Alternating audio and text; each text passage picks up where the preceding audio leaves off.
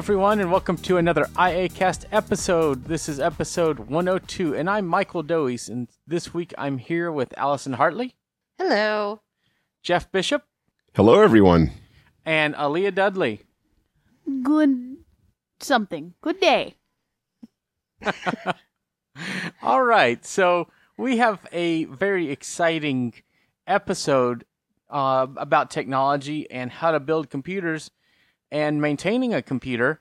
But first, as normal, we have the news to go to first. So I will leave this to more experienced explorers than I on yeah that was awesome wasn't it uh on the new Aira plan so Aleeha, do you want to go ahead and start off with that Yeah, so Aira has introduced some new plans to replace their older plans, although people who are current explorers will have the opportunity to stay on their plans or upgrade before I believe it's December Fifth. 5th, is Something it? like that. Yeah. Um and the new plans are there are four of them. I believe it's like 30 minutes. Is it 100 minutes, 200 minutes and 300 minutes? I think it's how it goes. Yeah, it's thirty for twenty nine ninety nine if you only want to use your phone, no glasses, and then the rest are like one twenty for ninety nine, which is the one I went with. Then I think one, then two hundred and three hundred, and I don't know the exact price points on those. Right. And if you already have Horizon glasses and are just switching, I don't think they're going to make you they're going to up your price. If you've already got the Horizon glasses in hand, you should be okay. And so it would be 99 for the 100 minutes. And here's a couple of kickers. Those who were on the old pro plans or not pro plans, unlimited plans unless Aira has contacted you specifically, you're going to get 700 minutes per month. And if you ever move off that plan, your highest tier is 300 minutes. The other caveat is that you cannot purchase add-on minutes, so you you were able to purchase 50 extra minutes for $50 in the past. Now, unless you are on a couple select plans, you cannot do that. The only option that you have is to upgrade. And so it's interesting. And folks, I do not claim to be an expert on Aira. And so any questions that you'd have, I'd strongly encourage you to call them, email them, Yes. um, please contact them because they're going to have the final say on everything. So I just personally I struggle with this because I'm on the back to school program. And so I can't change my plan right now. Even if I wanted to, which I can't afford to. And so what happens when I get off that plan and would, you know, theoretically have liked the old unlimited plan or the 700 minute plan. So, what does the back to school plan give you? The back to school plan gives you 200 minutes, I think. If I'm remembering Okay. correctly. I think it is. The the other real gotcha on this too is the Horizon glasses are six hundred dollars Yes, or twenty five dollars a month. $25 a month Yeah. that is expensive. I mean, until you pay them off. no, I understand, but, But- six hundred dollars. Is that a reasonable price for that? I don't. I don't know. I mean, I'm really Well, asking that. I don't okay. know. So I think the majority of the cost comes from the phone that yes. the Horizon glasses are attached to, which is a Samsung device. Oh, that's a good point. That's a good so point. it's Okay. not a it's not the Galaxy S series. I believe if we it's a J it's seven. a it's a J7. Yeah, it's the J7, right? Yeah. Yeah, I have one of Mm. Those. So I don't know what those retail for, but Yeah, but that's even. Let's say it was three hundred dollars. That's really not bad if you look at it that way. I wasn't thinking about the phone part. Yeah, yeah, yeah. That- the glasses that's glasses probably a by pretty themselves reasonable for price. six hundred is a little much, but um, that would be a lot. that would be a lot. But you got to figure in the phone, the glasses, and the app, which they're promising will be able to do more later. And so, if you're in a position to, I wonder if buying Horizon outright may be your best bet because Yeah, I think it might be. eventually would Chloe be able to do offline OCR and things like that that you might not need Aira minutes for? That's my you know, there's another piece. Yeah, well, there's another piece of this announcement this week. Did you hear about the Sendero? Uh, yes, Aira situation? did acquire, um, and along with the San Francisco Lighthouse, is going to be continuing Sendero product development. So that's a very yeah. So they own the mobile apps Very now, right? interesting thing. I wonder if that's going to be incorporated into Chloe. Well, that's Um, sort of. I heard a podcast uh, with with uh, you know one of the people at Aira, and they were saying that yeah, that's the plan is that they're going to try to bring some of the GPS technology into Chloe. That could be good. Also, two big site access announcements this week. First, all Walgreens are now Aira site access locations. So even if you don't have a subscription, you can get Aira service at Walgreens to assist you with shopping or picking up a prescription. And also the Yeah, that's good. Dallas the Dallas Cowboys stadium is now an Aira site access Ooh. location. Um, that was one of their bigger announcements this week as well. So we've had I'm a really excited. go ahead. Sorry. I'm super excited by all these different site access locations because that was always my big thing. Like, what if I go to a big sporting event where I want something described and it's going to take forever and eat up all my minutes and stuff like that? Or what if I want to do a longer shopping trip? And, uh, you know, because Walgreens has a lot of stuff. So I'm excited because I could use Aira to get an Uber to Walgreens and get my stuff and get an Uber back home and not use very many minutes. The other really cool thing is uh, I don't know how many of you have done this in airports, but using Aira in the airport is an incredible Oh, experience. It's amazing. I can't It wait. Really, It's, cannot it's, it's wait. like it, it- it's like a godsend. I mean, you know, to be able to independently go through an airport and oh man, you know, I'm it's flying just in amazing. about four weeks, and I am so excited to be able to use Aira in the airport again. It's so much nicer than one asking random passersby where everything is, or which I don't Mhm. mind. Honestly, I really don't. It's it's fine, but once they start grabbing you, then it's just whatever. Or two, getting airport assistance, which can be hit or miss. So hmm honestly, Well, the beautiful thing, yeah. Well, the beautiful thing is like just being able to go get a drink or find Yes. restrooms or find go the find a restrooms, restaurant. restaurant, get Yeah, descri- all that stuff. I mean, that's the neat thing. I have an I mean, hour just- layover in Atlanta, and I'm gonna do it with Aira. I'm not Yeah. gonna because it they should be the two gates should be in the same terminal because I'm not switching carriers or anything like that. So hmm I should be in the same terminal. I shouldn't have to deal with the plane train and the escalators and all that, which I wouldn't mind, but I only have an hour. So, um I'm going to have to kind of book it. But if I can find food on the way through because I'm going to be hungry, all the better. Absolutely. It's so weird going through security, though. I mean, the Oh, security people odd. really don't know what to do with blind people without someone there to help. You know, Oh, they're it's- like, "Are you it's sure you don't need assistance?" Like, yep, I'm perfectly fine. They're like, I'm "Are you sure?" I'm like, yes, I'm sure. And and you it's know, funny when oh you my tell the agent like, "Okay, you're going in the basket." Yes, yes, yeah. That's pretty funny. That Yeah. must be very. I imagine if you have pre-check, it's even nicer, though, because you don't have to do as much. That must be interesting for the agent to be able to see like through the machine as you're as they're going through. I, I kind of want to be on the agent side to watch that visually as a low vision Yeah. person, just to they see. say it's visually like. very cool because Really? you know they, they can see themselves go you know m- moving through the the you know the whole process That's really neat. Um, so a lot of neat changes from Aira, some good, some bad in perspective cases. So You should talk about what you can see on the site still. So one of the, one of my friends actually told me that they were looking up these new plans, and one of the things that they found was links to the old plans as well.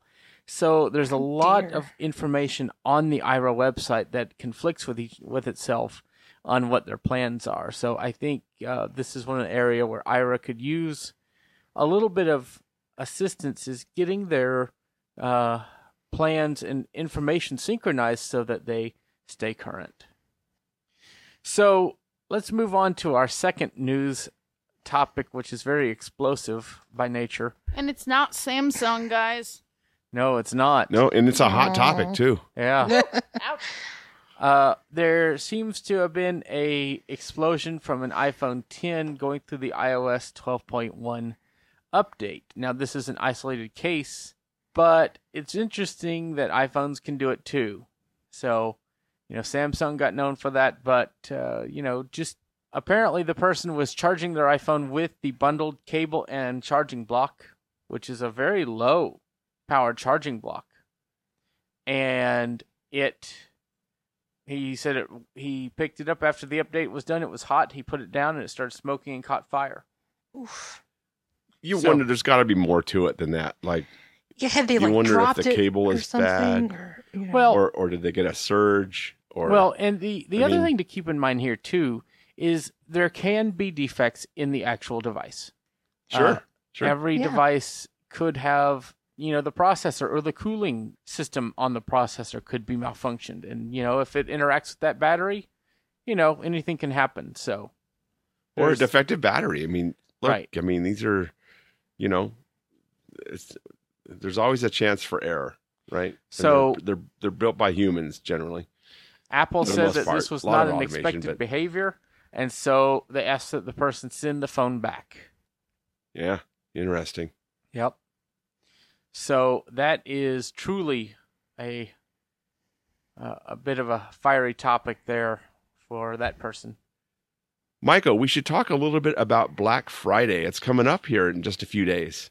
Yes, it is, and uh, of course, it actually comes this year right before my birthday. So I'm really excited about that. Well, Anyway. I mean, I already bought. Uh, what do you want for your present, birthday? So you know, I love all the nice shiny tech out there, but I don't know. I I, he wants a new Echo Dot because he only has a first gen. I actually do have only a first gen, so I am looking to upgrade that. Wow, So- really? Yes, I'm looking to get the third gen. Because All right. based on Well, what maybe I'm Santa will bring you one. Ah. based on what I'm, I've heard from your third gen uh, Echo uh, Dot, Jeff, it sounds really nice compared to the. Oh, I love it. I, I love it. Uh, it's it's really loud, and it's got. I don't like a lot of bass, and it, it's okay. It's it's bassier, but not, you know, really really bassy. So I really like that. Oh, and you know, you can adjust that too. yeah, You can. And, There's an equal. Yeah, you can do. Yeah, and but even with the treble all the way turned up and the bass turned down, it's still a lot bassier than the second and first generation. Interesting. so one of the things that you will not be able to get Black Friday is the Amazon Tap. Yeah, no more tap. Really? Nope. Is it going away? It's gone. Oh no. Yeah, we have two Hmm. of them, and because combining households and things, but yeah, no taps. Wow, I hadn't heard that. Yep. We looked on Amazon, it was not there. The other thing you will not find because it's officially all of it is officially gone is Apple's networking equipment. Bye bye. Bye bye. I got rid So- of that a long Wow, time ago. Wow, even that's interesting. So all of them? Yep. hmm Hmm. So, on to the good things for this year. Amazon always does really good sales on their TVs. And this year they've switched from the Element TVs to Toshiba, and I believe there's one other brand that they're using uh, for that for a different size. I don't remember which brand it is, but you can look up the Amazon Fire TV Edition TVs at Amazon.com, and those are amazing TVs. We have one. Allison, you have one. Do you have one, Jeff? I do, have one. So that should tell you something. Everybody on this podcast has one. So they are amazing TVs. They'll work with your Apple TV. They'll work with any game device you have, and it the Apple TV will even turn on the TV when you use the Apple uh, remote. So that's pretty awesome. Those are good Black Friday deals, and of course, I'm sure they're going to lower the prices on the on the Echo devices. So all of those will be discounted. And what what do you guys look forward to for this Black Friday? Tech. Oh. What do you get for the Allison who has everything? I don't know. I'm sure I'll find something. Though. the Hartley Tech Museum, yeah. yes. Well, you know, last week we all talked about, well, all of you talked about, it. I wasn't on the podcast, but you all talked about buying computers. And really, this time of year is fantastic for, for buying a new piece of uh, gear. Uh, and all of the manufacturers are going to have sales, right? So Dell and Toshiba and, uh, you know, uh, all the big players. Not Apple. And Microsoft, of course, is, well, they always offer something, though. It may not be on the actual device, but they always tend to do something. yeah. And they have extended return policies now, right? For the holidays. do. Isn't that true? Yes, they Yeah. do. Yeah, and so they- Best Buy yeah. tends to discount older uh, Macs pretty Right. severely. Um, that's how I got my first MacBook Air. Actually, it was Best Buy had them for like eight hundred and fifty dollars, and then I upgraded the hard drive. I think in mine or hard drive or the Mhm. RAM. I don't remember which it was, and got a, a better machine. Um, Yeah. but it still was a couple hundred dollars under the actual price of That's a new, cool. a new MacBook Air. That's how I got my first Mac. What I have found though is that Best Buy is a great place to go looking at things that you might be interested in, but you're not going to find the exact models, say online from you know Dell or Lenovo or other places like that. So, you know, um, go to Best Buy, take a look at it to at least get an understanding of what you think you might like, and then do lots of research online. I think that's really the best way to to handle it, and then purchase it online. Don't don't fight the crowds, guys. That's really what it's all about. Is you know do as much of the purchasing that you can do online. You know, finish your turkey dinner and then uh, put your feet up and go surfing. You know, one of the things that Microsoft does every year that I always really look forward to, and I am going to take advantage of this year, is the 12 Days of Christmas deals. 12 Days of Deals, I think they call it. Yeah, I don't know if they're doing that. And and by the way, I do work for Microsoft, but I'm I know nothing about what the retail channel is doing. I did receive in my personal email a, a notic- notification about um, their Black Friday deals, and boy, there's some great great deals out there.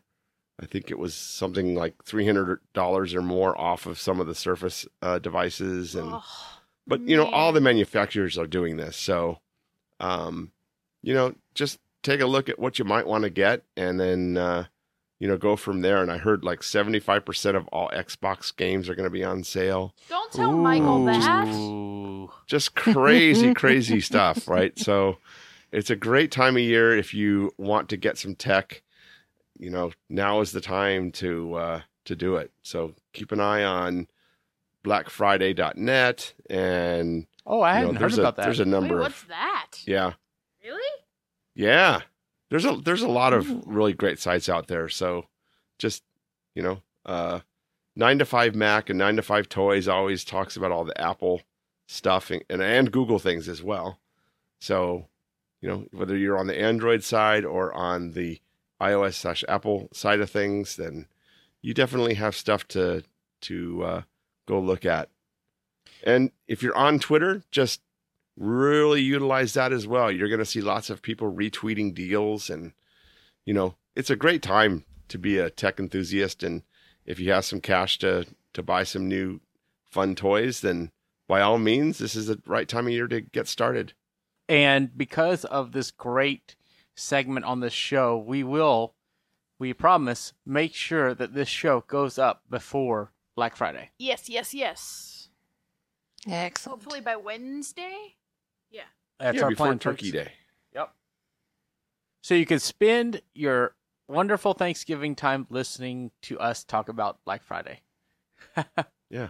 And I wonder if iAccessibility is going to have any Black Friday specials. It's entirely possible. You'll have to wait and see. Yeah, we stay will, tuned. We will send out some notifications in the app as developments arise. There you go. So, one of the things that we've been bouncing around a bit in the iAccessibility uh, board and management team is to do a podcast on shortcuts. And we are going to do just that. And what we're going to do is we're going to do a podcast first on how to create a shortcut, which we already kind of did, but there's going to be something new to this. It's also going to be on our YouTube channel as video as well. So we're going to have it done with voiceover, and we're also going to use video. So our low vision and regular sighted users of all of the iAccessibility products will be able to experience this podcast and get just as much out of it as our audio listeners. So, very exciting about that. Um, we've talked about calling it the IA Shortcast, but I, I want to see some other name recommendations for this because I think, you know, I want to get our community involved and get, you know, you guys' opinion on what it should be called. So, we're very excited about this. So, can't wait to show you guys what we have for this podcast. So keep tuned in to iAccessibility to learn more. Now to our main topic, and that is building a computer and maintaining a computer. Who in the group here has built a computer or seen the inside of a computer? Oh, I have. I've seen the inside. I I custom built one on a website once. That was cool, picking all the pro the, processor and the RAM, and it was pretty. It was pretty. Um, the customizations that I could make were pretty fine tuned down to the different fans that I put into it. But I had it built for me. I didn't actually do the building. One of the things that is amazing about this thing, this topic is computer building has a lot of parts. However, one of the things that's amazing about it is is that it's not impossible for somebody that's totally blind or, you know, anybody. It's not impossible. Building a computer is quite easy, wouldn't you say, Mhm. Jeff? Well, I I uh, I'm not the best hardware person, but I mean I uh, I can do some really basic things. But I know blind people.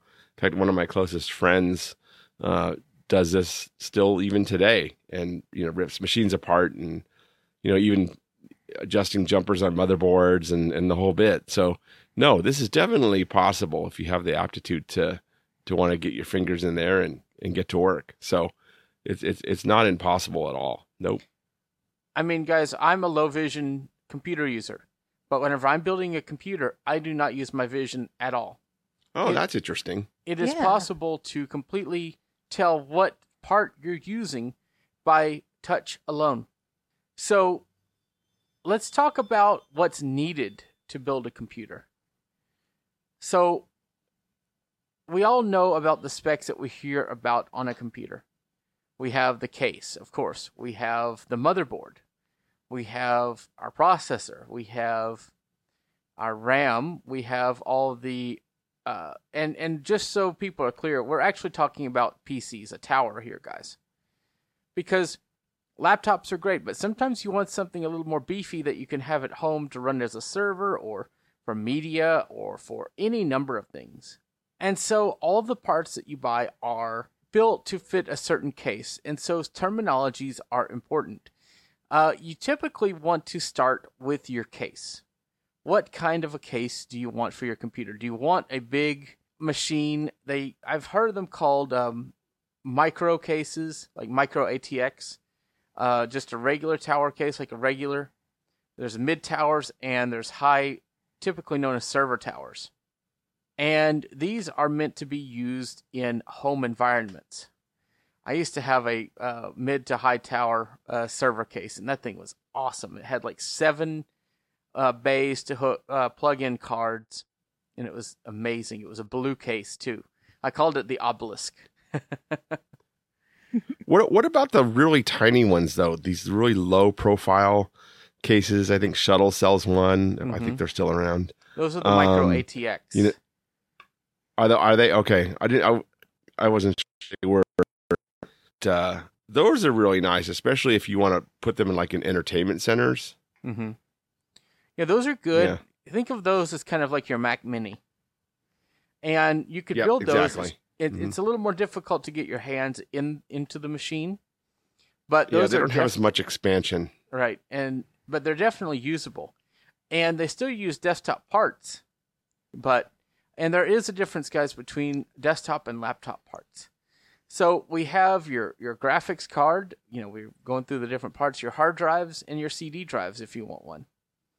And some cases even come with a device to hook up expansion slots. So or expansion uh, media like your SD cards and things like that.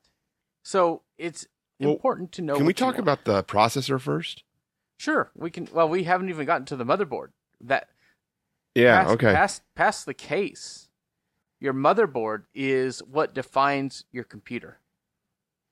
So your Yep. mother, your motherboard and your case go hand in hand because you buy a case to fit a certain motherboard.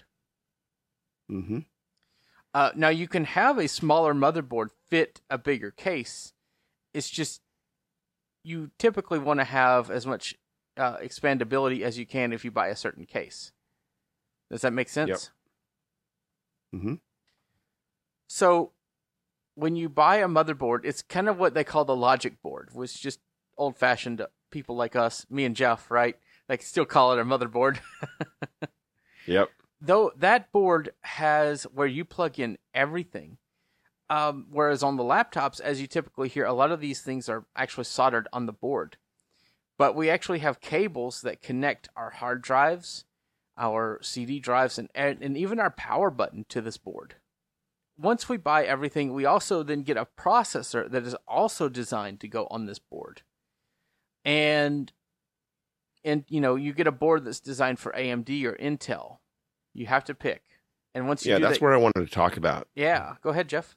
So, what do you think, Michael? Uh, AMD or Intel? I mean, it's really interesting to see, you know, how how competitive both of these guys are. Although it, I feel like Intel is slowing down in reference to, you know, get the the changes in their chip.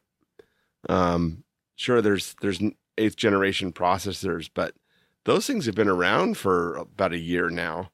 And AMD, I don't, I, I don't know what their last generation of, of chip was, but do you have an opinion on which one that you would prefer? Because of me being a gamer, I prefer the Intel because Intel and Nvidia typically go hand in hand. Um, Mhm. and I'm more I lean more towards the Nvidia uh, designs, whereas AMD and uh, AMD actually has their processor and graphics technologies uh, in one company because they bought a company called ATI. Yep. Well, D- you but know do you what? think going AMD would be okay though? I'm partial to AMD because those are my initials. ah, I love that. That's, That's funny. true. I love that. I'm, you know, earlier whenever I was actually building most of my computers, I used more AMD because the Asus boards that were accessible would use AMD chips. They would actually tell you if the RAM was working or if the processor was working, actually through Hmm. your speakers. You would say power on self test confirmed. Now booting Oh wow, system." that's interesting. yeah. Oh And so wow. I love that. It was amazing. Um, and that's why I became a big fan of the Asus computer line because they were great to me whenever I was building computers. And so, um, but you know, now I've been used. If I were to build a computer, it would probably be an Intel make just because of the Intel Nvidia uh, relationship. hmm But I think if you were to go AMD and the Radeon for graphics, I think you would have just as good of a uh, machine. It's just preference as far as uh, games and different things for me. But one of the things that you have to do when you're building a computer and you're using a processor is you actually have to cool the thing. If you ju- if a processor Yep. was just on a board and did not cool was not cooled, it would burn up. Yep. So you actually have to use this heat sink gel to cool down the processor and then you put a big metal heat sink with a fan on top of that. Now, what do you think about the like water cooling cases and you know that type of thing now? For you know, it, and I could be wrong, but I feel like that's more for folks that want to overclock their computers, that want to run it at high performance all the time. Uh, but it does allow for your computer to be at a higher uh, rate of running, like a higher runtime uh, threshold, as far as heating as then compared to just regular cooling systems. But are they quieter than regular fan technology? Do you, do you think? I the ones that I've heard are not because you still have fans. You have fans and the liquid cooling. Oh, system. that's interesting. Mm-hmm. Oh, okay. I I thought they didn't have fans in those. They do because they still have case fans. You may not have a processor fan directly, but a lot of them still have case fans, Okay. which are the real ones that make the noise. Right. Exactly. Now, now, Allison, didn't you get a really big beefy box built for you like I a year or two ago? Yeah, it's it's Jeremy's computer now. He's using it for for Ah. his um, audio production. But um, I got one from Adamant PCs, and I did not go with the liquid cooling because it was going to add quite a bit more to the price, and it already was quite expensive anyway. But I went with a really nice processor fan. I went with like double or triple, like a bunch of case fans to keep it to keep the air moving. I went with like 128 gigs of RAM, two terabytes, some Holy crazy cow. processor and Wi-Fi card. It was it was a beast. It has a DVD, RW drive. Um, it's it's a good machine, and the Is whole quiet? process. It it is fairly quiet. Um, it's not it's not silent, um, but it's fairly quiet. And the tower, even though they called it a a, a mid-sized tower, it's still pretty big. It was it's hard to move. I I had a I have a hard time moving it. Yeah. Um, but it's cool because it has like this magnetic sheet thing on top of it, and you just take that off, and you can look at the insides of the of the PC and it's got all these cool like lights that flash inside of it apparently you could see in you could see through it and um apparently it visually it just looks really cool but yeah the process of if you want to have a pc built for you and you want to have control over what you get um adamant pcs is is really good Yeah. So Jeff, what kind of computers did you build when you were when you were building machines? Well, you know, I, when I had PCs back uh, quite a long ago, in fact, this machine right over here, sitting next to me, is a it's a it's a really old machine. It's an AMD dual core machine. That's that's why I'm looking at buying a new uh, new computer actually. Um, so I never really bought, say, a mainstream device. They've always been sort of, you know, just a quote clone and just sort of pieced everything together. And uh, the, the the cool thing about it was uh, I had friends to help, but also my kids, you know, grew up around technology, and even at a very young age, you know, uh, my son Brian, even at eight nine years old, was you know mounting motherboards and you know mounting RAM in machines, and you know he was he was already really big into this stuff at a really early age, and and really my other son David was as well. So we did all kinds of stuff. I mean, uh, you know, put put stuff into machines and swapped out RAM and video cards and even you know motherboards on occasion and devices and we were we were always tweaking and playing with with things. It's uh, you know, uh, when you have a family of of geeks in the house, pretty much you didn't go three months without tweaking something around the house. You know, and that's the thing for me. I always built computers, and ever since you know I switched to Apple, I have not built one, and I really miss doing so. It's a, it's a fun activity for me. It's very relaxing, and my my one tip for new computer builders that's very important, and it's amazing. This tip, if the cable you're trying to plug in does not fit with a little bit of with just a little bit of effort, it doesn't fit at all. It's Nope. very it's very interesting because on a computer, each cable can only go in one way. There might be multiple places to plug something in, but you will always be plugging it into the right spot instead of it not plug instead of breaking the the device. Yeah. So Well, what about hard drives? so hard drives are, you know, we talked about those as being a part you need. On the PC, uh, there's a PC uses a drive that's 3.5 inches uh, long, I believe. And not a floppy disk. No.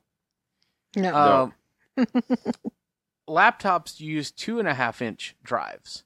So there is a difference, Mhm. but they use the same kind of connector. It's called SATA, S A T A, serial ATA. And basically, these drives are very fast. And um, now I. Well, let, no, hold on, because there's two types, okay.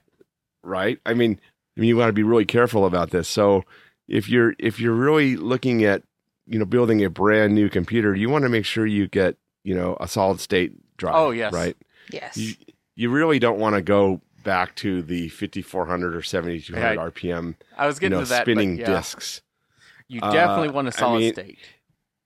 you know the the two greatest things that you could do to boost performance in your machine are are uh, you know a solid state disk that's probably your very first thing and then ram you could probably even get away with going with even a, a lower end processor if it came down to money. I would rather see someone put money into a solid state disk and ram rather than the processor itself because the bottleneck is truly throughput on the bus right? It you know um, yes the processor is important but for most things unless you're a really hard you know high end gamer or you're doing lots of statistics or you're doing AutoCAD type stuff you know really intensive graphic type stuff you're not going to max out a, a you know a quad core processor for most people's needs unless you're doing software development or you know something like that so put your money into solid state disks and and RAM.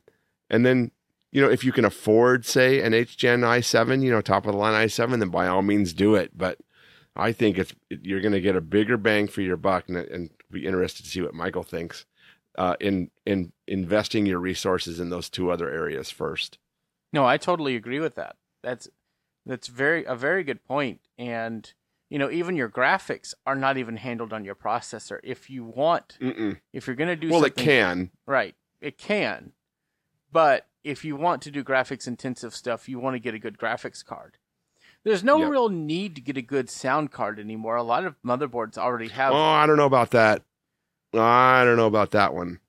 Uh, th- you know, a lot of these motherboards are using really, really really? you know they're all using the same you know chipset these days and i think if it if if if you truly care if you're an audiophile um yes you could get away with the sound card on the motherboard but really you know spend that $39, $49 for you know an onboard sound card honestly you'll really be thankful for it So, what does that give you that the onboard motherboard card does not? Well, I think you get better drivers. I think that's the really key thing. You know, generally you're going to get more. Uh, well, you're going to get less latency potentially with a, a dedicated sound card. Generally, the manufacturers like Turtle Beach or or uh, Sound Blaster or you know uh, some of these other guys. I, I think the drivers tend to be a little bit better. Um, on those on those devices, and you also tend to get more features on those sound cards as well. Uh, you you tend to have more inputs and outputs on those cards, so it just depends. If you're if you're just uh, someone that needs really basic sound and you don't really care, then sure, by all means, the the onboard sound card's just going to be fine. And by the way, you don't have to do all this at once, guys. So you could build the computer, use the dedicated sound chip, you know, on the on the motherboard, you know, for a while. And if you find that you need more, then go out and get it, or and, and even use external. You know, there's there's nothing wrong with that either. In fact, there's some um, people who might say that a that an external sound card is even more flexible. So it just depends on what your specific needs are. Just getting the machine built and all of that, I, I think a dedicated sound card is just fine. Laptops, this is a much much more difficult problem because um, you you don't have as much flexibility unless you want to add an external sound card to the to the laptop itself. Right. And now the the big issue is the graphics. If you are going to be doing a lot of graphics and gaming and those kind of things, you're looking at a graphics card that is going to take up two count them two of the slots Or on three. your motherboard. Yeah, possibly 3. Yeah. My son bought one of those. My son Brian bought uh, over a thousand dollar graphics card, Oh, and uh, I couldn't believe it when I saw it. It was unbelievable. The thing was amazingly big. it was And- just crazy. Do y'all know why graphics cards are so expensive for PCs? I don't know a lot about them. They're coming down in price, but they were used for a long time in mining Bitcoin. Oh, yeah, you're right. Ah, yeah. So people would buy up all of these graphics cards and put them together to do processing because a graphics card can almost do more processing than your processor on your computer. Hmm. So they have their own dedicated fans and they are loud. They are some of the loudest cards that you'll get on a computer. Oh, they are very loud. Oh, yes. Oh, yeah. And they get very hot. Yes, they do. Yep. They and when those very, fans very go, hot. it makes a terrible noise. I found out. Oh, they do. They make a very ago. yes, yes. Yeah. Yeah, and and, uh, and and by the way, if the if those cards go out, uh, it creates very interesting situations when you try to boot these devices. Right. Uh, One of the one of the other things that's important is to get the when you look at a computer, you have to buy a power supply. That's also a very important part. And you want to get Yeah, a power don't be skimpy supply. on that. Right. Don't be skimpy because it can ruin your computer if you have Mm-mm. too low. So, um, just get yourself a good quality uh, uh, power supply. I think I have a um, 1100 watt laying around here. Yeah. And so, My rule of thumb is look at all the things that you're going to put in, and then double it because you don't know what you're going to add in the future. right. So then once you get all of these components connected to your motherboard through SATA, through PCI, which is the expansion card slots, through uh, attaching the processor th- and uh, doing all that, th- mount you mount the drives in the drive bays, hooked up, hook up the cables, and then there's little jumpers that you have to hook up. This to me is the biggest pain in putting together a computer. Jeff, how have you found gotten a good way around of figuring out where to put your power button, your lights, and all those? Yeah, I haven't. I pretty much have asked other people to help me with with that. But I want to take a, take a step back and talk about the mounting of drives. I think if you're going to be building your own system, I think it, you really ought to consider hot swappable drive bays so that you can quickly pull drives in and out, and even while the system is on. Um, so you don't have to worry as much about mounting them inside the case. You basically just slide these things in and out. If I were to be building a desktop today, that's exactly what I would do. I, I would want that level of flexibility. Yeah, I would probably put one drive in the internals area and then do what do what you're saying, Jeff. To cope with the inaccessible jumpers, one of the things that I've that you could actually do, and people may think this is unsafe, but it actually works just fine. You could take a flathead screwdriver and tap the jumpers, and if it makes a the right circuit on the right two jumpers, it will power up the computer. What? Yes. Hmm. Interesting. So you can Hmm. use that technique to figure out where to plug in your power jumper. I don't know. That sounds a little frightening to me, Michael. That sounds you could Well- get electrocuted. Yeah. yeah. Believe it or not, I don't know, guys, Michael. believe it or not, guys, a computer on the inside, once it's converted that AC power to DC, really does not have a lot of juice to get you.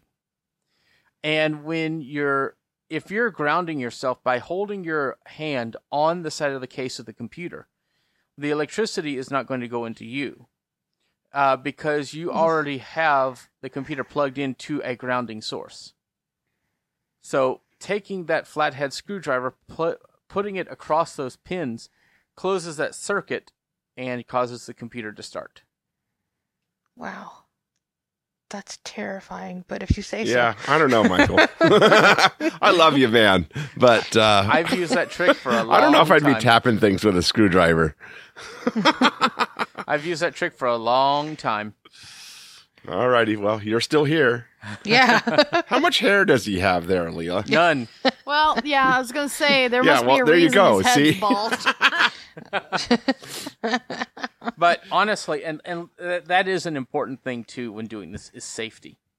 Let's talk about that Yeah. for a minute. You know, there when you're working on a computer, you are working on electrical components. The first thing I want to say is never put your hands inside the power supply. That thing has capacitors and different Uh, no. things that can and will cause bodily harm.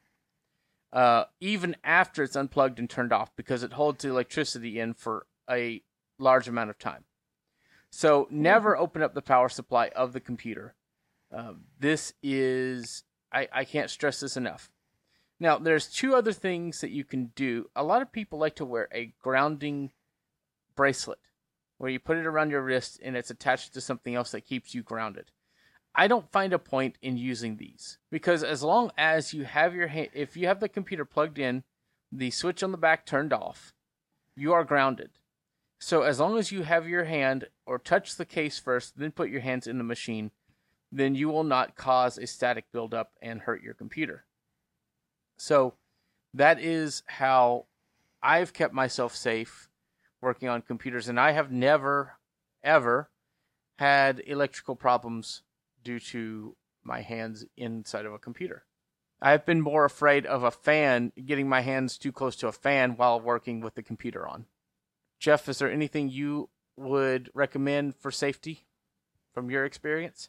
I would just make sure that when you're when you're building these, that you really have a really clean and lots of really clean and safe place.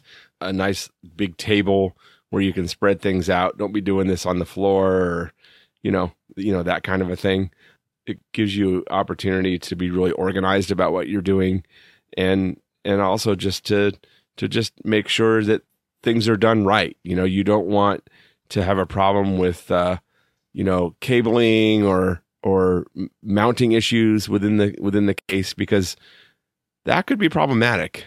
Um, you know, so you just want to make sure that as you're doing this, that you you put yourself in a good place to be able to be really effective and uh, very cautious in the way that you're that you're doing this, especially when you're dealing with hardware. And leave everything in its static bag unless you, unless you're physically handling it to put it in the device. You know, uh, there's always a chance of static electricity, and you just don't want to have that opportunity to have that be a problem anywhere. Yeah, don't be like Michael and leave components in drawers without static bags for years and years. oh gosh. Yeah, don't do that, Michael. I've done that too. Yeah. Every computer builder has done that. In fact, I, I- think there's some in this bottom drawer over here, actually. I still have screws, uh, leftover screws from computers I've built in the past in my junk drawer. Yep. Um, but the, oth- the the one nice thing about building a computer that you'll find in in I love this. You really only need one screwdriver. A standard Phillips screwdriver will build the entire machine. yeah, that's pretty true now. That used to not be the case, but yeah, that's pretty true now. Ever since the early 2000s, whenever I was building computers a lot, that's what I used. That's all I needed. Yep. And I still Back in the day, they used to use little tiny ones, and you know, yeah, that was fun. I still, to this day, carry around a Phillips screwdriver just in case I need to do maintenance work on somebody's machine. So now that we've talked about a lot of what's needed in building a computer, let's talk about how to maintain that machine now that it's built. And we're planning an entire topic on computer maintenance, but it's important to talk about that here because these machines are important to us. They are very awesome devices. So, um, one of the things that I I would recommend doing is honestly keep your computer in a clean environment and keep it in a nice cool environment. To me, that's very important for the welfare of your machine. Also, sometimes to open it up and and use some compressed air. Wouldn't you say, Jeff? Have Have you used that on your? Yeah, I was just gonna say, I think the yeah, I think the magic bullet on hardware maintenance is a can of compressed air. You know, I think a lot of times you're going to notice that if you're having overheating issues or you know things like that, if you notice that your machine is running really hot And you can even tell that with, without even opening the case. I mean, if you're in front of it and you can f- physically feel heat coming out from that thing, you know, you got a little bit of a problem. You want to at least look into it. And I found that the best thing you can do is open that thing up and blow air through the fans. You know, there's probably a lot of dust and all that inside those machines. I don't care how clean your house is. You know, dust particles are everywhere. And it's really one of the best things you can do. And, and canned air is cheap, you know, plus it's fun to play with. So, what else would you do, Jeff, to make sure your computer is uh, good? Well, you know, I think if you build it well and, and you have a really good heat sink on the on the processor, um, and you have really good fans in the in the case itself, I think there's not a lot of hardware maintenance that you really need to be, you know, too concerned with. I, again, I think just, you know, maybe every six months or so, blowing some compressed air through the fans and and just, you know, uh, using some software tools to monitor the the heat inside the machine and how the processor is doing and that kind of stuff. I think that's really your best thing that you can do here. It's all about how well you, build the the hardware though, and, and what you what you invest in when you actually do this. That's really what the key is. If you don't put enough uh, fans in the in the system, you know, or if you don't have really good cooling, yeah, you're going to run into a lot more issues. So just be really effective and plan well. I think that's the key the key thing. Don't skimp out on cooling. I think that's the the, the key thing here, especially if you're planning on using a higher end processor, uh, you know, or or even a, a really high end dedicated uh, graphics card, and even some of the sound cards. Some of these, you know, really high end sound cards can get warm too. So that's really the best advice that I can think of. Allison, is there anything that you've done on your computer, uh, you and Jeremy's computer, to keep it maintained? Um, I haven't, to be honest with you. I have I just bought it and uh, and I have not really um, opened it up, but beyond realizing that that magnetic sheet could come off and show you the inside of the computer. I don't know what Jeremy has done since I gave the computer to him, but for me, I mean, I definitely see the value, and I'm certainly I know I'm not talking much in this podcast, but I'm learning a heck of a lot from you guys, so that if I do build a desktop down the road, I'll I'll be able to do it um, a lot more safely and in, in an informed way. What else do you do, Michael? I, me personally, what I will do is I will, whenever I build a machine, the compressed air is very useful. Also, typically, what I try to do to help with cooling is if the machine allows for it, I will actually space out my components away from each other. So if I have a computer with uh, seven expansion slots, okay, and the first two at the top are taken up by the graphics card, and I have a sound card that also needs to go, I will not put that card next to my graphics card. I'll put it two or three slots down, assuming that the ports allow for that, because now they have different speeds of PCI buses on the board. So if it allows for it, I will not put it right next to the high power card. And for two reasons. One is heating, and two is so that you don't have as much data going to the same part of the board at the same time.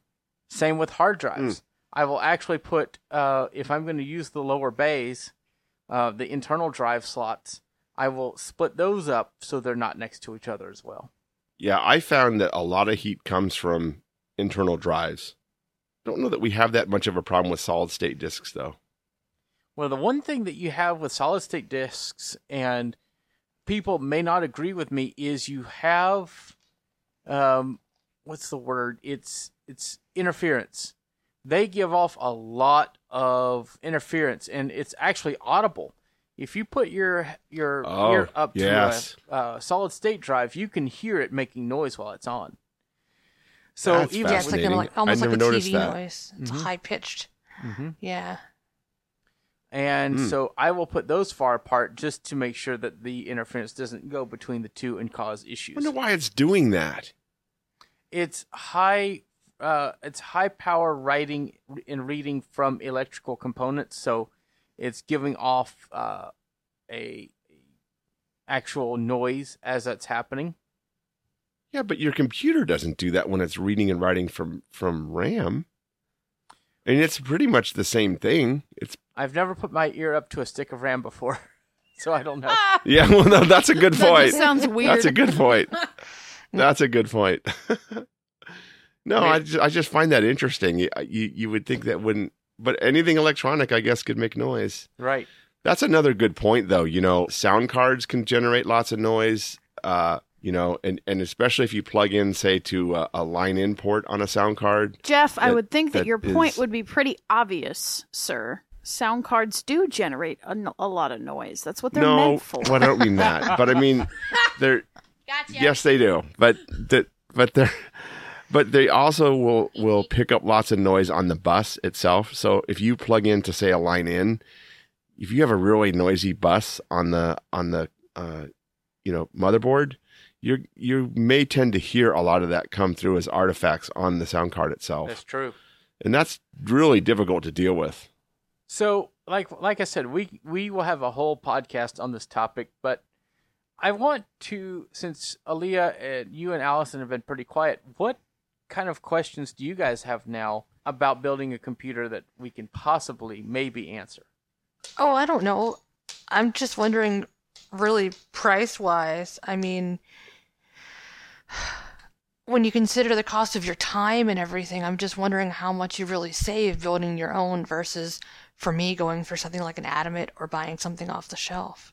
It just sounds like sounds like something you have to really want to do. It's not doesn't necessarily sound like something that's going to save you a bunch in either time or money. It sounds like something you want to do because you want to do it.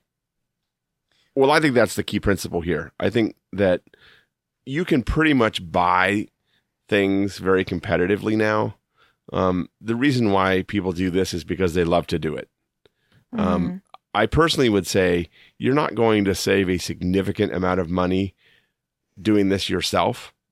The key thing about doing it yourself is you get to pick and choose the hardware components that you want. Um, and if you truly care about that and you're a perfectionist about it, then that's going to be important. But for the Mhm. majority of people today, I think they're pretty safe in purchasing, say, you know, a Dell or, you know, whatever device they choose. They're all pretty much going to be the same. Some of them are using better components than than others. I would say that if you are going to buy a computer off the shelf, I would strongly encourage you to look at the business line of products rather than the consumer line of products. You tend to get better hardware put into the business line of, of devices because they, they have to. They they're meant to be used in a, a much more rugged type environment rather than you know a home market where you know a device even a laptop a laptop might just sit you know uh, on a desk or you know be used in at the kitchen table or whatever the case may be. You know, it's been my experience over the years that uh, yes, you could buy a Dell, you could buy a Lenovo, you could buy the name brand computers, but like Jeff said, Mhm. unless you get the business line, you're not going to get quality components. Now, Right. the Not, not is- always though. not always, but the issue comes with if you want those business line, those good quality components, you're going to pay more. And I found that you can actually buy more those same components at wholesale or OEM prices on Newegg for a lot cheaper and put them together for a lot cheaper than you would actually be spending on that higher end computer. Michael, I think there's two factors here that have to be considered when people are making a decision whether or not to go ahead and get involved in building their own hardware or own computer. The first thing is we've talked a little bit here about purchasing products. Um, the the key thing here is if you decide to build your own computer, then you're ultimately going to be responsible for fixing it. So if that's okay with you, then by all means, go ahead and do that. But keep in mind that if it breaks down in six months, you can't pick up the phone and call Dell or whoever and say, I need you to have someone come out and fix this. If you feel that you have the aptitude for this, then by all means go right ahead and do it. I think that would be just fine. The other thing is that when you're building these devices, there is a really significant factor of time. If you really don't care about that and that you don't consider that as part of the cost, then it's okay. But some people do. You should really consider a, a, a significant full day of time and probably not more than, you know, it's way more than probably eight hours of time really here. Uh, and that doesn't really include all of the software maintenance and all of that. So just think about that when you're deciding do I want to take the responsibility here and also the fun, because there's also that too, of wanting to build my own computer and then be ultimately responsible for maintaining its hardware and you know keeping it moving forward. So those are just two things to think about. Yeah, and I think the other thing that comes into it as well is the you get you do get the customization. So there's so many facets that there's pros and cons to everything you do. And so you have to decide for yourself what is the right thing for you. What is, uh, you know, I find building computers to be one of the most relaxing and stress relieving things on the planet. So, but for others, that's not the case. So, you know, the feeling. Uh, well, let, let me put it like this: when when you get that feeling that when you build that computer, and you're ready and it's in a case and the case is closed and it's hooked up to power and you press that power button and you wait for it to try to boot. And when it boots up and says ready to install windows that is the best feeling ever because you put it together. It's yours. It is your creation that you've spent time and effort on and you created it. And that's what it comes down to is the creativity. If your life doesn't allow you to take that time to do that, that's something you have to look at. But I can tell you that the how rewarding it is to put that together is worth it. Uh, I don't know how I don't care how many computers you built, or at least that I've built. The creativity of watching that thing come to life when you press that power button is worth it. And well, Michael, I, go ahead. That's a really good point, but you really have to be patient too because if you run into issues where things are just not quote working, you really need to make sure that you can handle the stress of that because that can be pretty stressful. It can.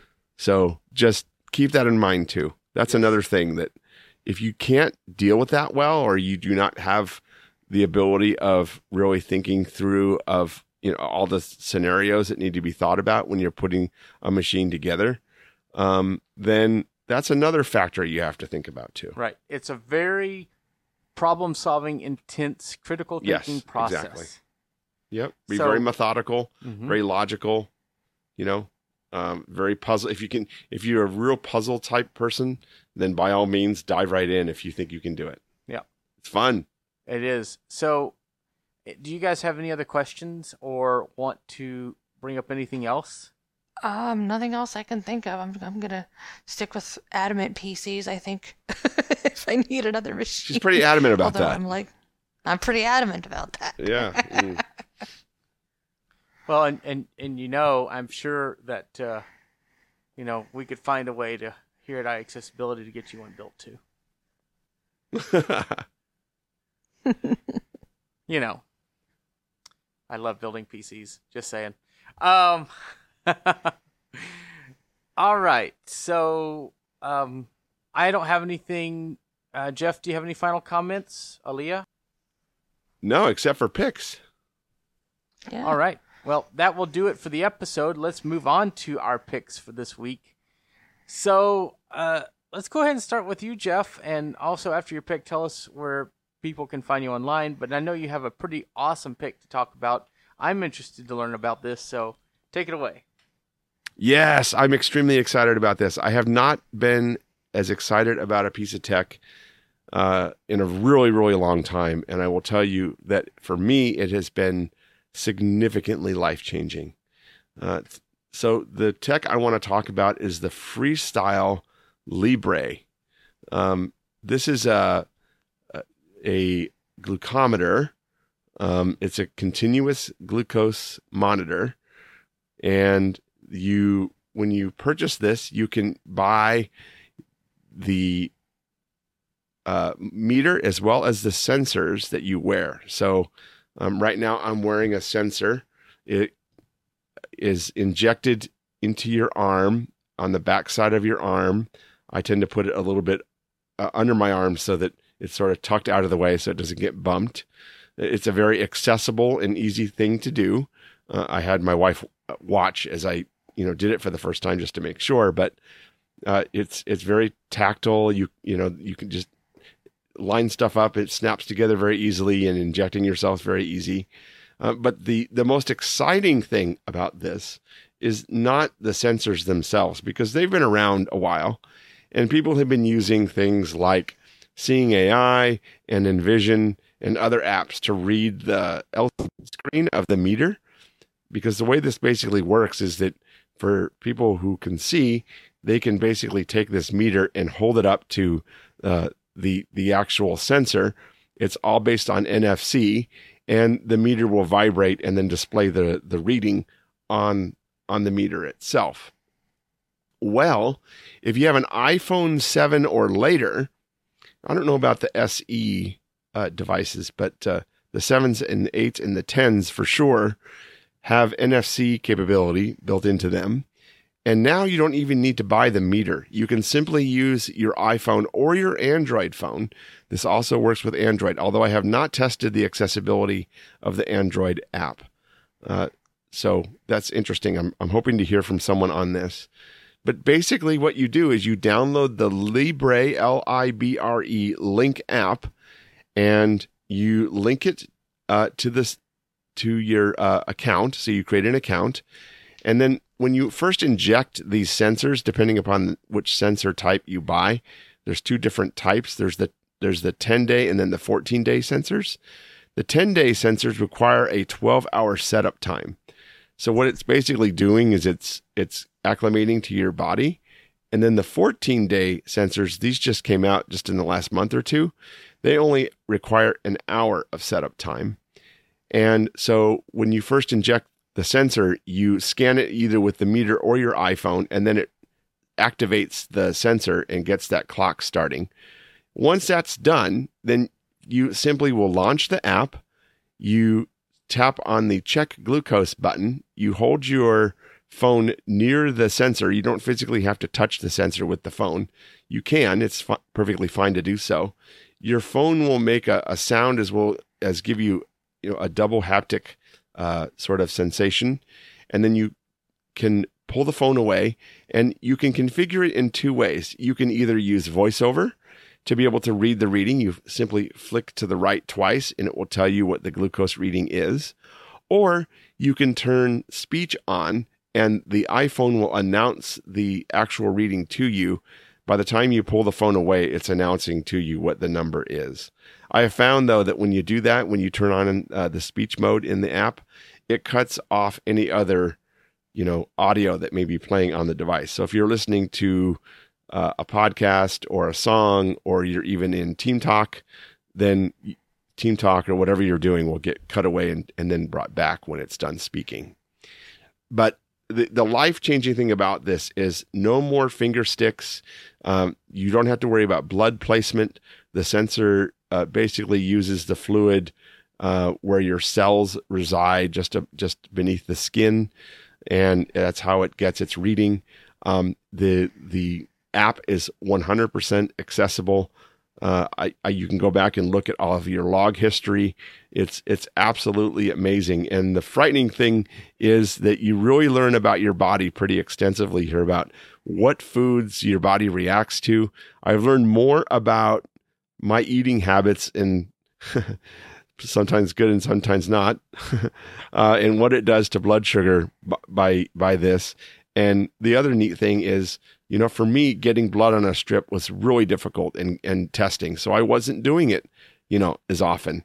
So it's going to allow me to be able to be tighter on what what I eat and how I, you know, maintain my blood sugar. And um, I I mean, I literally cried when when I saw the technology really truly work. Um, so if you are in a situation where you need something like this, uh, definitely look into this specific option. Dexcom is another solution. I I did not choose to go that route because the sensors are only, as I understand it, and I could be wrong, are only seven day sensors, and I I did, didn't want to have to change them out that as often. Um, I, I I'm just saying it's it's truly one of the most innovative things that I've purchased in a very very long time, and frankly, I didn't have to spend a dime for it. It's covered under my insurance, which is even which is even better. So, just something to think about. Um, you know, I, I, I ranked it. I tweeted about this. I ranked it right up there with with the iPhone. I think that's how life changing, at least for me, it was. Uh, you can get a hold of me on Twitter by following me at Jeff Bishop, J E F F B I S H O P, or you can email me at jeff at jeffbishop.com. So, Jeff, one question on on that device before we move on. Yeah. Uh, when the sensors expire, how do you remove the sensor? Oh, this is very interesting. I, I, I think I know, but I'm not honestly sure. I, it's it's um, so the the the sensor uh, uh, has a little needle in it, and it also has a a sticky residue, you know, kind of thing on it, so it sticks to your arm. Uh, but we also bought these. Uh, they look like um, a band aid with a hole in the middle. The sensor itself is about the size of three quarters stacked on top of each other. That's about how high it it, it sits. Uh, and um, so we put this this thing over top to help secure it to keep it in, in place. My understanding is is that you simply just very gently, you know, uh, pe- you know, pull the pull the sensor away. Um, it's it's it's not hugely injected into your arm. It doesn't even really hurt. I will say that the applicator is big that that you use to inject this into your you know arm, but it's um it it it did not hurt at all. I was surprised by that because when I first saw it, I was like, "Oh my god, how big is that needle?" Because it it makes it look like you're injecting this just behemoth of a thing into your arm, and that's not the case. It's just uh, you know. So don't get too excited when you see it because the box it even comes in looks really big. Interesting. I'll, I'll know more about this in about three day, uh, two days because I have to change my first sensor uh, on Monday night. Interesting. Okay. All right, Allison, what is your pick for this week, and where can people find you online? Well, while we're on a on like a health kick here, I am uh, I'm participating in a weight loss program through my insurance provider, so I'm trying to make sure I get more exercise, trying to make sure I do a little bit more throughout the day. I work in a very sedentary job, and while I'm, you know, taking my dog out and stuff and walking a little bit at lunch, I want to be able to to do a bit more. So I got a very interesting little underneath the desk elliptical. Um, it's basically just a set of elliptical pedals on a little machine that sits under your desk, and you just sit in your chair. There are little wheel locks for your chair so you don't slide back. Um, and you can pedal on this little elliptical while you're sitting. It, it's not meant to be stood on at all. Um, in fact, they warn you not to in the in the instructions. Um, and it's called a Cubii, a C U B I I. Um, I got the Cubii Pro because it Bluetooths to my phone. Um, it syncs with health. It does all kinds of all kinds of. Actually, strike that. I'm not sure actually if it syncs with health. I'm still trying to find out. In theory, it is supposed, to sync supposed with health. I don't know if it's doing that right now. Is the app Yeah. accessible? The app is is kind of a nightmare. Uh, Oh, I will be doing an unboxing of one of these shortly when I get mine. Um, and cool.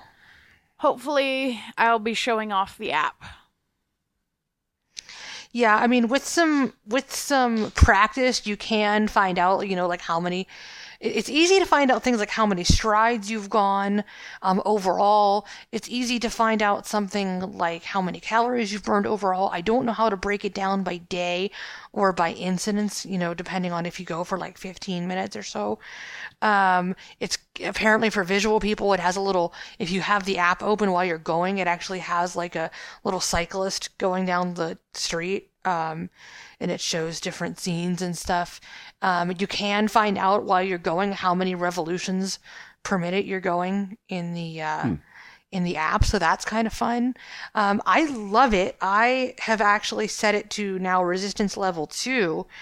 Um, because I'm finding that level one is, is a little too easy now. So it's very simple. It doesn't actually have the only really button it has on it. You plug it in, and the only button it has is just this knob where you use where you uh, set the resistance level, and all the way to the left, which is how it ships, is resistance level one. And you just click it up to the next resistance level. It clicks very finally and audibly when you've gone to the next uh, resistance level. You can really feel it.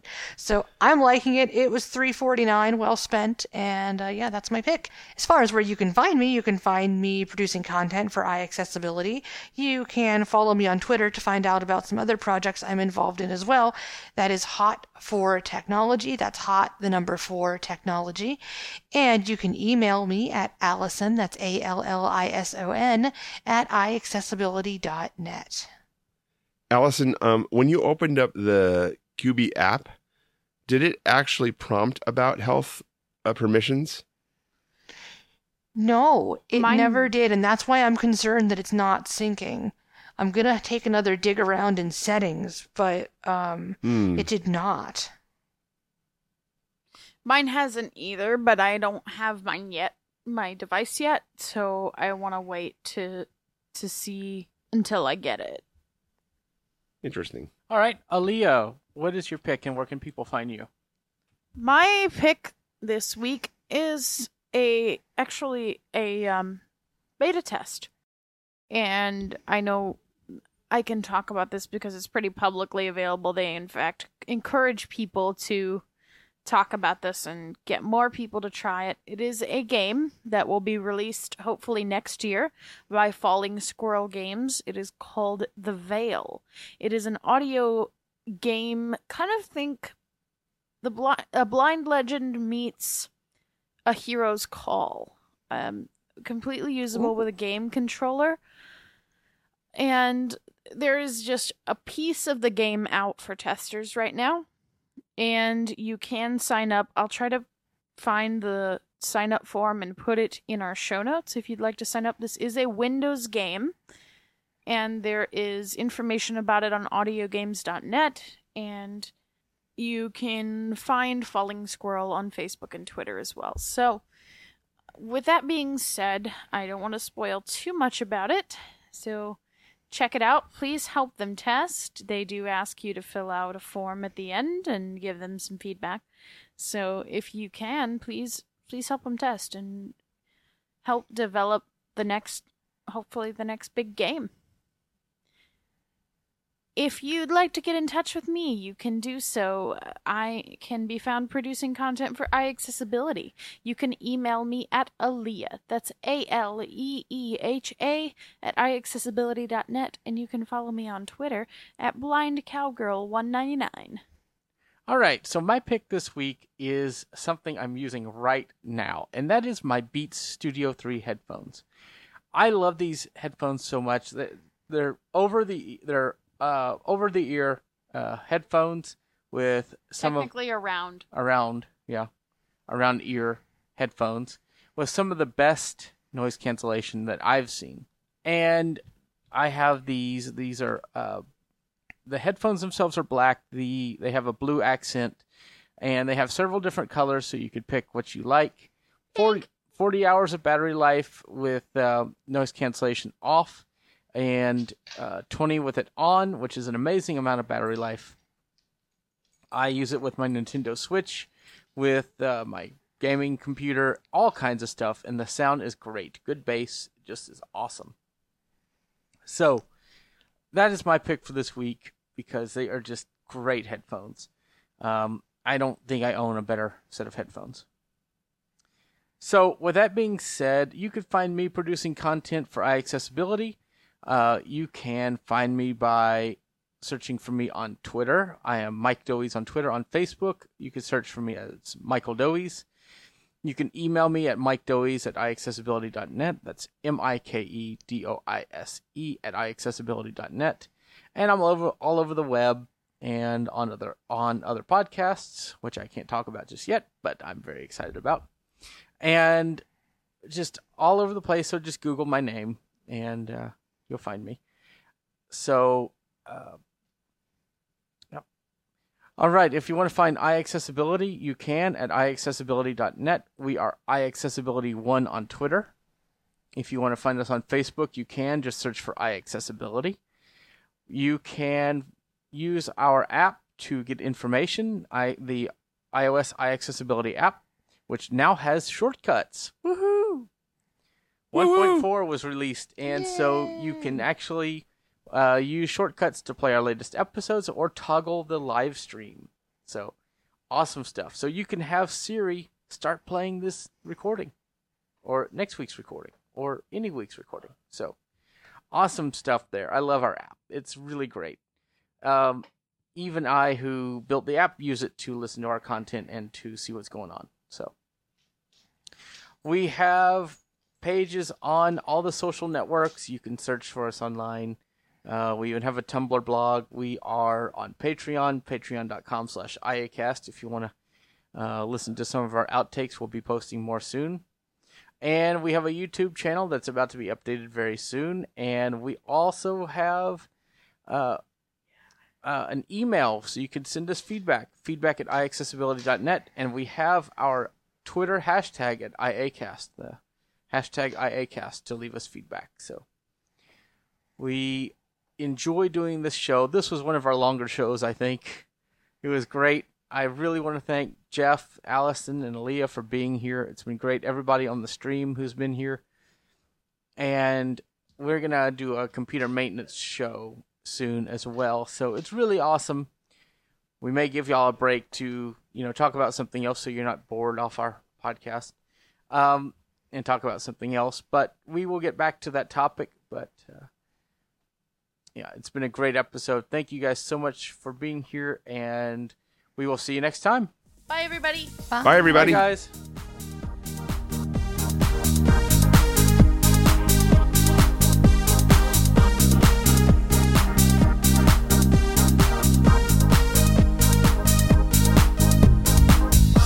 Copyright 2018 iAccessibility LLC. Geek, geek.